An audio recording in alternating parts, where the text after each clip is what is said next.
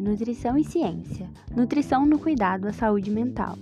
O episódio de hoje é um apoio ao Setembro Amarelo, em que buscamos destacar a importância da nutrição em prevenção ao suicídio e promoção da saúde mental para todos. Bom, para iniciar esse episódio, convidamos algumas pessoas a responder a seguinte pergunta: Para você, o que é saúde mental e o que está envolvido nisso? Olá, meu nome é Cássia, eu sou estudante do curso de fisioterapia da UFJF e para mim saúde mental é saber lidar com as próprias limitações. É entender que nenhum de nós é perfeito e que nós teremos sim dificuldades. Aquelas limitações que a gente consegue mudar, tudo bem, mas aquelas que a gente não consegue é aprender a conviver com elas, é aprender a lidar com elas. Entender que somos seres humanos e que somos falhos. Vão haver dias que vamos errar mais, outros nós vamos acertar mais. Vai ter dias que vamos estar muito bem e dias que a gente não vai estar tão bem assim. Mas é aprender a conviver com essas adversidades e não deixar que elas limitem a nossa capacidade de conquistar nossos sonhos, nossos objetivos. Eu sou Jefferson Oliveira, e para mim, saúde mental é o bem-estar da mente e do corpo. É como reagimos com nossas emoções, sejam elas boas ou ruins. É saber distinguir o que acrescenta ou não na nossa vida. Para mim, a busca pela saúde mental demanda de vários processos. Começa pelo autoconhecimento, entender por que isso ou aquilo me incomoda de alguma forma, e se como reajo a isso é algo bom para mim e para os outros ao meu redor. Conhecendo a minha mente e minhas emoções, me leva ao processo do amadurecimento, me dando mais controle sobre minhas emoções. Envolve estar em paz com minhas atitudes, com meu corpo, minha mente e com todos ao meu redor. Oi, meu nome é Raquel Almeida e para mim saúde mental é o corpo e a mente estarem em perfeito equilíbrio e harmonia. Porque, por exemplo, se você tiver passado por, uma, por um dia muito estressante, muito cansativo, você chega em casa, você sempre. Mesmo que você não tenha feito nenhum exercício físico exaustivo, sua mente está cansada, isso deixa seu corpo cansado. E o oposto também serve. Se você não comeu mal, se você está se sentindo mal, tem alguma coisa que está te deixando doente fisicamente, isso também altera a forma que você pensa e a forma que você se sente. Então, por isso, para mim, na saúde mental estão envolvidos aspectos físicos como dormir bem, comer bem, entre outras coisas, e aspectos também relacionados a uma higiene mental, como não se comparar, como fazer terapia e dentre outras coisas. Oi, meu nome é Maria Eduarda. Atualmente estou cursando curso de farmácia na UFJF e para mim, é, saúde mental é um estado de bem-estar no qual o indivíduo é capaz de enfrentar o estresse do dia a dia, né? E ser produtivo e não deixar com que as suas frustrações impeçam ele de, de continuar o, a sua rotina, né? Para mim, o que está envolvido nisso é muitas coisas. Entre elas pode ser uma alimentação ruim, é, não praticar exercício físico, ficar muito isolado. Meu nome é Lívia e eu venho falar um pouquinho sobre saúde mental. Eu acho que a saúde mental é um assunto muito negligenciado no nosso país, porque antigamente, né, as pessoas não falavam sobre esse assunto, não, tipo, era um tabu, ainda é um pouco, então eu vejo isso como, como as pessoas que procuram ajuda, procuram, assim, ter uma saúde mental boa, elas são taxadas com, com termos pejorativos e acabam, tipo, tendo medo também e insegurança. Então, eu acho que, assim, a nossa cultura, ela passa tanto para os jovens quanto para os adultos uma imagem de que a saúde mental não é importante, mas ela é sim, porque é a base, né? Se a gente não tá bem com a nossa própria mente, a gente não tá bem com nada. Então, eu acho muito importante ser um assunto a ser discutido, sim, pelo fato de que nós precisamos entender que saúde mental não é só você se sentir triste, você se sentir abalado. E mesmo você se sentindo assim, você precisa procurar ajuda, precisa conversar. Então a gente precisa deixar de negligenciar essas questões, negligenciar, de ser um tabu, né? É, o termo da conversa, da terapia, do psiquiatra. Então, assim, que transtornos também, como depressão, etc., não são, assim. não quer dizer que a pessoa é louca, que a pessoa tá fazendo drama, quer dizer que ela precisa de ajuda, né? Então, eu acho isso muito importante. Acho que é um tema muito pouco debatido ainda, apesar de várias conscientizações, de vários, né, de várias é, vários órgãos tratarem o assunto, ainda é um tabu muito grande, principalmente em famílias tradicionais, principalmente para pessoas que nasceram nessas famílias tradicionais. Olá, eu sou Kevin e para mim saúde mental é a pessoa primeiramente se respeitar e se amar por completo, valorizando seus pontos positivos, mas também aceitando os seus pontos negativos. E saber que esses podem ser superados e que se não forem, está tudo bem desde que você esteja satisfeito consigo mesmo pelo que já conseguiu realizar.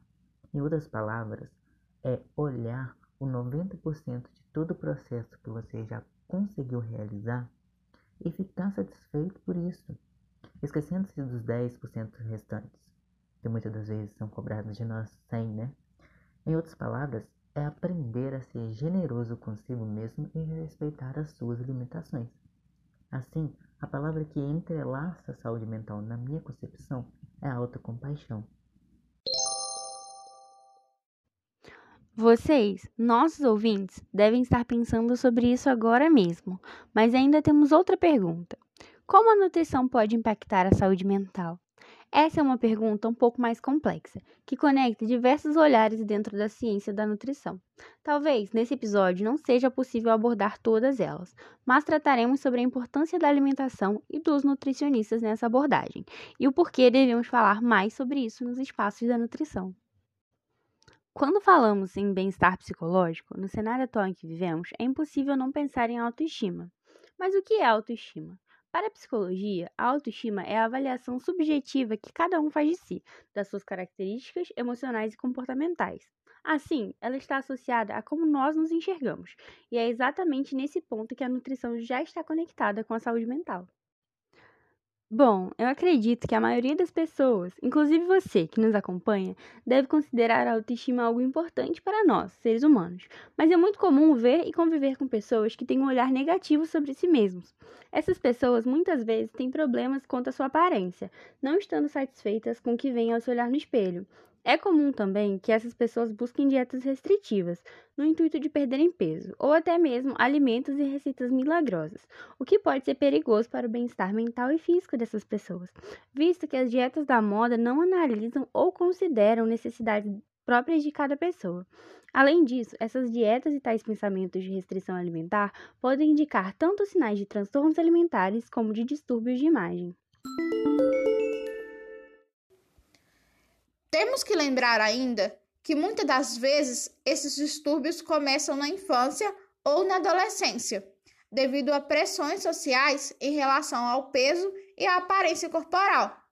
Com isso, a visão e a ideia de construção corporal de várias crianças é afetada, e a noção também de identidade que elas estão construindo. Então, elas se tornam reféns de uma busca por um padrão inatingível e uma guerra contra a comida, que passa a ser tratada como a principal vilã que alguém poderia ter. Dessa forma, a relação com a comida torna-se disturbada e negativa, causando sentimentos de culpa e incapacidade, o que pode evoluir para além de transtornos como compulsão alimentar, bulimia e anorexia, ou até mesmo piorar casos de ansiedade, tornando-se uma depressão ou fobia de deglutição, juntamente com ataques de pânico. Por outro lado, quando se constrói uma boa relação com a comida, a alimentação pode contribuir para o bem-estar físico e mental, auxiliando no tratamento de ansiedade, depressão e outros transtornos mentais, visto que a alimentação também é vista como uma forma de prazer capaz de se associar tanto a memórias afetivas como a lembranças culturais, sendo um meio de promover conexão e bons momentos entre as pessoas.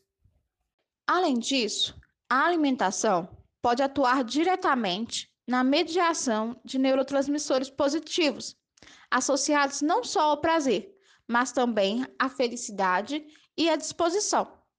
Dentre deles, podemos citar, primeiramente, a serotonina, que é estimulada por atividades físicas e também pela meditação. Mas uma boa alimentação é essencial para a sua produção, visto que sua secreção está ligada ao aminoácido essencial triptofano, que é adquirido pelos seres humanos por meio da alimentação. A síntese de serotonina cerebral pode ser modulada por três fatores. Primeiro, a quantidade de triptofano total no plasma, que é a proporção entre a parcela livre e a parcela ligada à albumina. Segundo, o transporte de triptofano livre pela barreira hematocefálica contra seus competidores. E terceiro, pela atividade da enzima triptofano hidroxilase, sendo que os dois primeiros mecanismos possuem uma manipulação dietética, pois estão ligados à disponibilidade de triptofano no organismo. Dessa forma, o consumo de alimentos ricos em triptofano podem contribuir para a produção de serotonina, que está ligada tanto ao bem-estar como à felicidade. Ela também atua na saciedade e no apetite, assim como contribui para a regulação do sono, que são aspectos importantes para a saúde mental das pessoas. Por isso, uma dieta equilibrada com alimentos ricos em triptofano, como cereais integrais, peixes, ovos, leite, queijos, oleaginosas e cacau, podem contribuir para a produção de serotonina e efeitos benéficos à saúde psicológica. Outro neurotransmissor importante é a dopamina. Ela é conhecida por sua participação no ciclo de recompensa, estimulando nosso cérebro a completar tarefas, além de estar ligada ao aprendizado, cognição e memória. A produção de dopamina pode ser incentivada pelo consumo de alimentos ricos em probióticos e prebióticos, pois estes estimulam a produção natural de dopamina. Além disso, o consumo de alimentos ricos em proteínas, como carnes, ovos, leites, derivados, leguminosas também, grãos integrais e algumas oleaginosas, também contribuem tanto para a produção como preservação dos receptores de dopamina. A dopamina é bastante oxidável, de modo que a presença de antioxidantes naturais, como vitamina C, A, e, juntamente com minerais como zinco e selênio, que atuam como cofatores de reações enzimáticas e inibem radicais livres, colaboram para a preservação e atuação da dopamina no organismo. Entre os neurotransmissores, podemos citar também as endorfinas, que são conhecidas como um analgésico natural. As endorfinas também estão ligadas à prática de atividade física e momentos de felicidade e de prazer, proporcionando bem-estar. Assim, ela é estimulada por alimentos que produzem prazer, visto que eles ativam o sistema límbico, no qual enviam uma mensagem que chega ao intestino, que promove a ativação do polipeptídeo vasoativo intestinal, ou VIP, o qual promove a liberação de beta-endorfinas. Além disso, alimentos ricos em aminoácidos, como triptofano podem contribuir como precursores das endorfinas. Outro aspecto importante a se mencionar sobre a nutrição no cuidado da saúde mental é o uso de fitoterápicos no tratamento de transtornos como depressão e ansiedade, sendo também cada vez mais abrangente no SUS. Entre os fitoterápicos indicados no tratamento de ansiedade e depressão, podemos citar a erva cideira, a camomila, o capim-limão, a flor de laranjeira, melissa, mulungu, a folha do maracujá, entre outros, sendo muitos deles bastante conhecidos popularmente e com efeitos bastante positivos. A passiflora, ou folha do maracujá, possui compostos bioativos tais como a passiflorina, que possui ação de inibição da monoamina oxidase e ativação dos receptores de GABA, beneficiando quadros de ansiedade, visto que esses episódios estão ligados a baixos níveis de GABA. Além disso, o maracujá é rico em alcaloides, glicosídeos, flavonoides, alfalanina, apigenina, arabidina, ácido cítrico, cumarina, ácidos fenólicos e pectina, e possui também maracujina e precursores de serotonina, promovendo com isso um efeito calmante, mas sem gerar dependência. E assim encerramos nosso episódio dessa semana. Muito obrigada por alimentar nossas ideias. Esperamos que você tenha gostado desse episódio e se você gostou, compartilhe com os amigos. No Instagram nós somos o arroba Alimente Nutrição e Ciência. Fiquem bem e até o próximo episódio. Alimente nossa ideia, alimente nutrição e ciência.